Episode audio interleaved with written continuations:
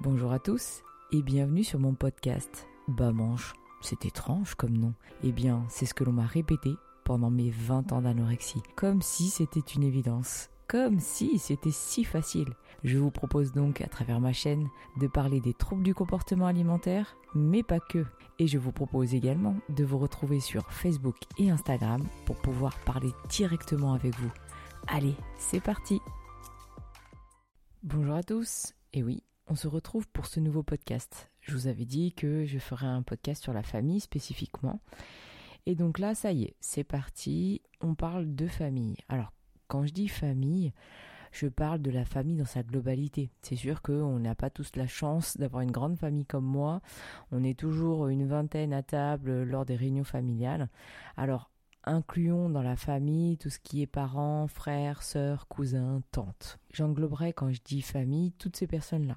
Donc pourquoi je dis que leur regard, et je pose la question, est-ce que leur regard, est-ce que leur comportement m'a-t-il détruit?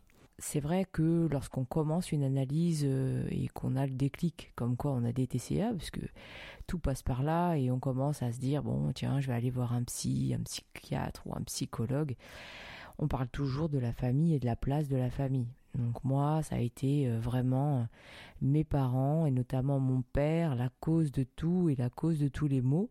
Et d'ailleurs, le psychiatre lui a bien dit que c'était de sa faute. Voilà, concept de deep ou je ne sais pas. En tous les cas, il lui a dit euh, droit dans les yeux, monsieur, c'est votre faute si votre fille en est arrivée là. On parle toujours hein, de cette famille et c'est vrai que ça n'a pas aidé toute leur réflexion tout le temps en se disant ah, t'es bien en point, t'es un garçon manqué, euh, tu devrais perdre du poids. On fait toujours attention euh, à ce que nous disent nos proches parce qu'on les aime et que leur réflexion est d'autant plus importante pour nous, à notre regard. C'est des gens qu'on apprécie, c'est des gens qu'on aime, qui nous aiment, et leur réflexion est importante. Donc oui, peut-être que euh, cette, euh, ce regard, ces, ces, diverses réflexions, hein, notamment moi à mon adolescence, mon adolescence d'ailleurs, on m'appelait euh, gros cul gros cul, on me tapait dans les fesses. Donc c'est sûr que euh, d'un regard extérieur, euh, ces réflexions-là n'ont fait qu'alimenter euh, ma future anorexie. C'est ça qui, qui, m'a dit, bon bah tiens, je vais commencer un régime, je vais commencer à maigrir. Et après, quand on commence à maigrir, le fait d'avoir des réflexions sur Waouh, t'es plus élégante, t'es plus belle comme ça, tu t'habilles mieux, t'es superbe. Mais oui, tout ça, ça n'a pas aidé, hein, ça alimente, ça alimente l'anorexie. Et quand on passe euh, de l'autre côté euh, et qu'on est vraiment, vraiment trop maigre, les réflexions au contraire qui nous dit bah non, t'es trop maigre, oh là là, qu'est-ce que t'as, mais mange, pourquoi tu manges pas, pourquoi tu t'alimentes pas, pourquoi tu continues dans cette maigreur, eh bien malheureusement, toutes ces réflexions-là, quand on est anorexique, ben, ça ne fait qu'empirer parce qu'on se braque et on se dit non mais de toute façon euh, ils ne comprennent pas, je m'en fous de ce qu'ils me disent et on fait le contraire. Comme tout enfant, on va dire en bas âge, euh, plus tu vas me dire quelque chose et plus je vais faire euh, le contraire, notamment si ces réflexions viennent de nos parents. Alors pour moi, c'était vrai pour tout le monde, hein, que ce soit mes cousins, mes cousines, mes parents ou, mes tantes.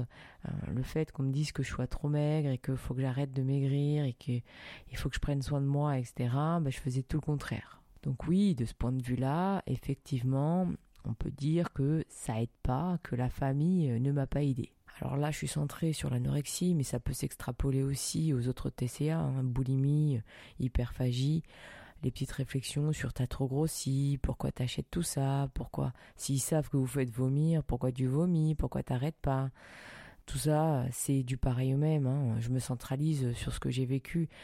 Mais si je prends l'exemple euh, toujours de, personnes qui ont d'autres TCA, les réflexions sont toujours aussi piquantes, aussi marquantes. Hein, et on peut l'extrapoler à, toutes les TCA.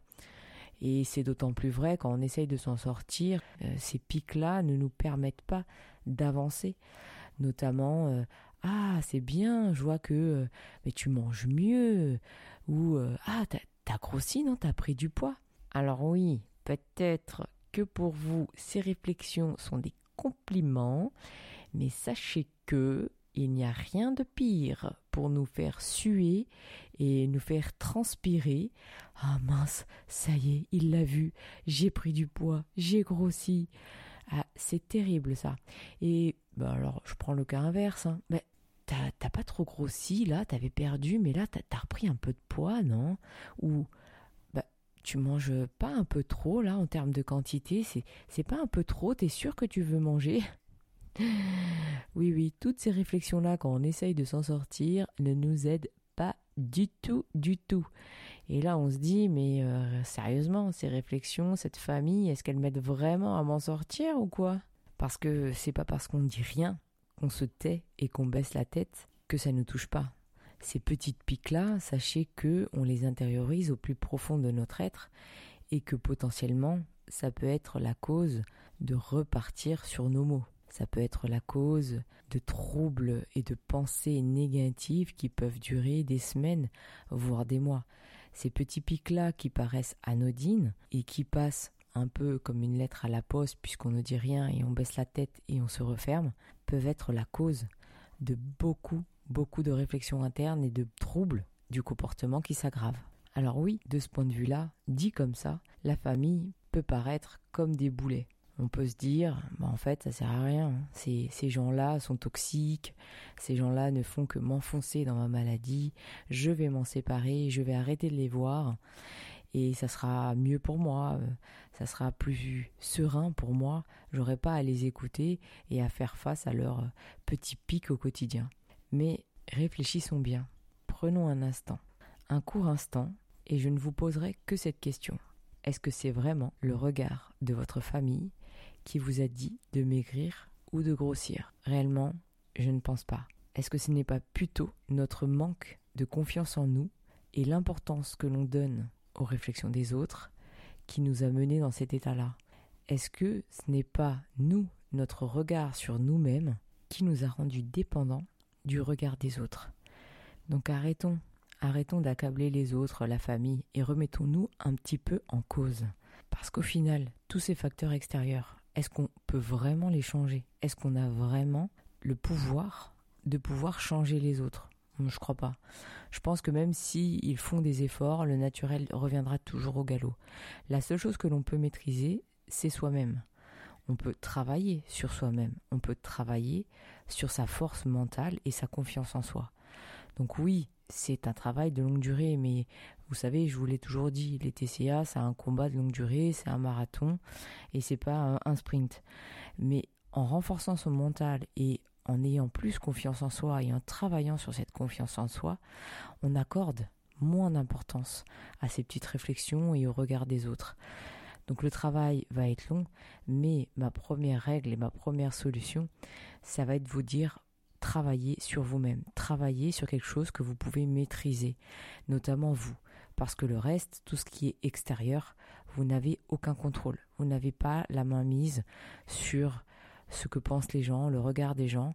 Et c'est là où il faut s'entraîner, s'entraîner au quotidien, faire des formations, vous avez différents podcasts.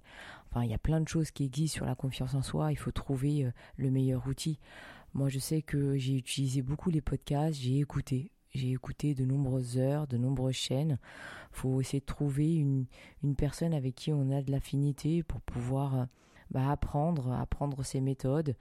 Euh, c'est un travail mental euh, où il faut vraiment travailler sur le positif et être toujours positif dans sa tête. Et la confiance en soi, c'est long, mais on y arrive. Et quand on y arrive, ce qui est bien, c'est qu'on accorde vraiment, vraiment moins d'importance euh, à ce que disent les gens, mais ça nous aide euh, dans tout. Ça nous aide dans tout, dans notre quotidien. Euh, si vous travaillez, ça vous aidera aussi au travail, ça vous aidera à vous positionner dans un cercle d'amis, ça vous servira à tout. Après, quand je dis que on peut pas maîtriser les autres et tout ce qui est facteur extérieur, c'est pas totalement vrai. J'avoue que vous pouvez avoir une légère petite maîtrise sur votre cercle familial. Alors comment? En apportant vos propres règles. Vous arrivez et vous discutez. Vous dites bah voilà, ce que tu me dis, ce que tes petites réflexions, tes petits pics sur j'ai grossi, je mange beaucoup, euh, je mange pas assez, tout ça, ça me touche, tout ça, ça me fait du mal, et tout ça, ça ne m'aide pas à guérir. Je pense que personne, par rapport à ces paroles-là, ne, ne, dira bah écoute je m'en fous je continuerai à dire ce que j'avais envie de dire non euh, tout le monde euh, a une compassion j'espère pour vous que votre famille euh, vous comprend et veut le meilleur pour vous et donc ils vont comprendre ils vont savoir que bah, tout ce qu'ils disent et les petites réflexions qui pour eux sont faites pour vous aider, pour avancer, au final ne font que vous reculer dans la maladie. Donc fixez vos propres règles. Ça, c'est ma deuxième règle. fixer vos propres règles, c'est ma deuxième règle. Oui, j'ai pas été très original là-dessus, je sais, mais c'est important. C'est important de discuter, de communiquer avec cette famille et de leur expliquer pourquoi ce qu'ils vous disent ne vous aide pas et comment ils vous le disent n'est pas la bonne manière. Que le regard qu'ils apportent quand vous mangez à table, le regard qu'ils portent sur vous quand ils vous voient au bout d'un certain temps ou même la première fois que vous rentrez chez eux, tout ça pour vous a un impact. Et c'est pas parce que vous en parlez pas sur le moment, que vous baissez la tête ou que vous souriez, on va dire, en coin, que c'est passé et que, ben voilà, on passe à autre chose. Non, tout ça vous l'intériorisez et il faudra leur expliquer. Parce qu'ils savent pas, ils sont pas dans vos têtes, ils sont pas dans vos troubles, ils comprennent pas euh, l'impact des mots et l'impact du regard sur vous, ils ne le comprennent pas. Donc expliquez-leur, communiquez, fixez vos propres règles. Sinon, s'ils n'arrivent pas et vraiment pas au bout d'un certain temps à les respecter, bah arrêtez. Dites-leur, écoute, euh, voilà, j'ai fixé mes propres règles, tu les comprends pas, mais je vais arrêter de venir chez toi et pendant un moment et, et voilà. Hum, je pense que en arriver là, ça serait dommage. J'ai jamais été à ce point-là en me disant je vais arrêter de le voir euh, cet oncle et cette tante. Bon, peut-être pour un oncle, mais lui était très spécial et encore aujourd'hui je le vois toujours pas.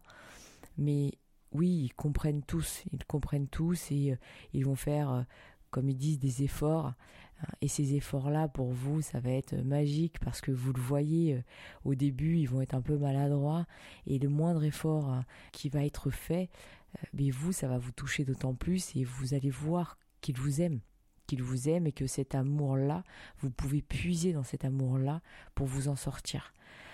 Et c'est mon troisième conseil ou ma troisième règle, ne restez pas seul. Ne vous isolez pas, surtout pas. Je l'ai déjà dit dans tous mes podcasts, mais c'est important. Même si les autres et le regard des autres vous fait mal, le regard de cette famille qu'ils vous portent et ces paroles de, de vos parents ou de vos, cousins vous font mal, respectez les deux autres règles que je vous ai données, mais surtout ne vous dites pas j'en ai marre, je veux plus les voir euh, et je reste tout seul.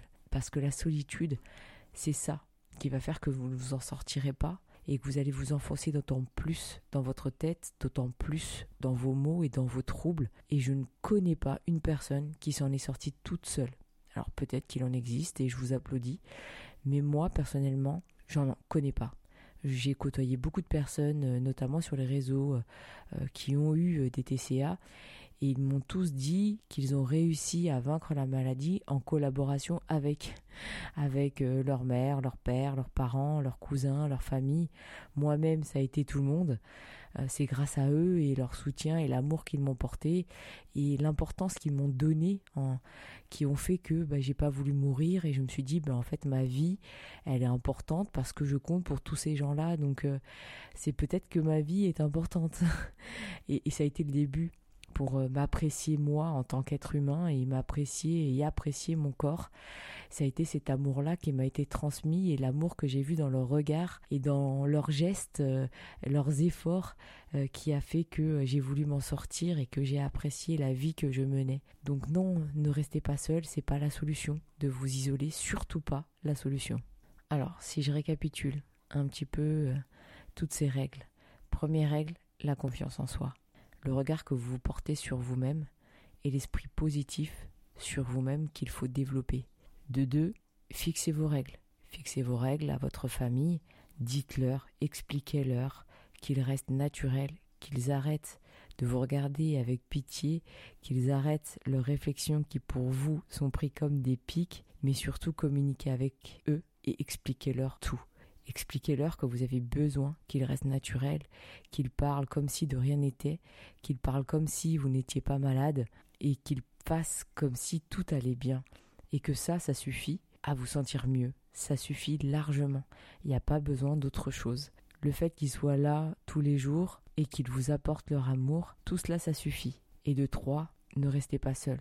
Ne vous enfermez pas sur vous-même, ne vous enfermez pas dans vos troubles, puisque la solitude, alors c'est mon point de vue, mais la solitude n'est pas la solution. Libérez-vous, communiquez, parlez aux gens, dites-leur pourquoi vous êtes dans cet état-là.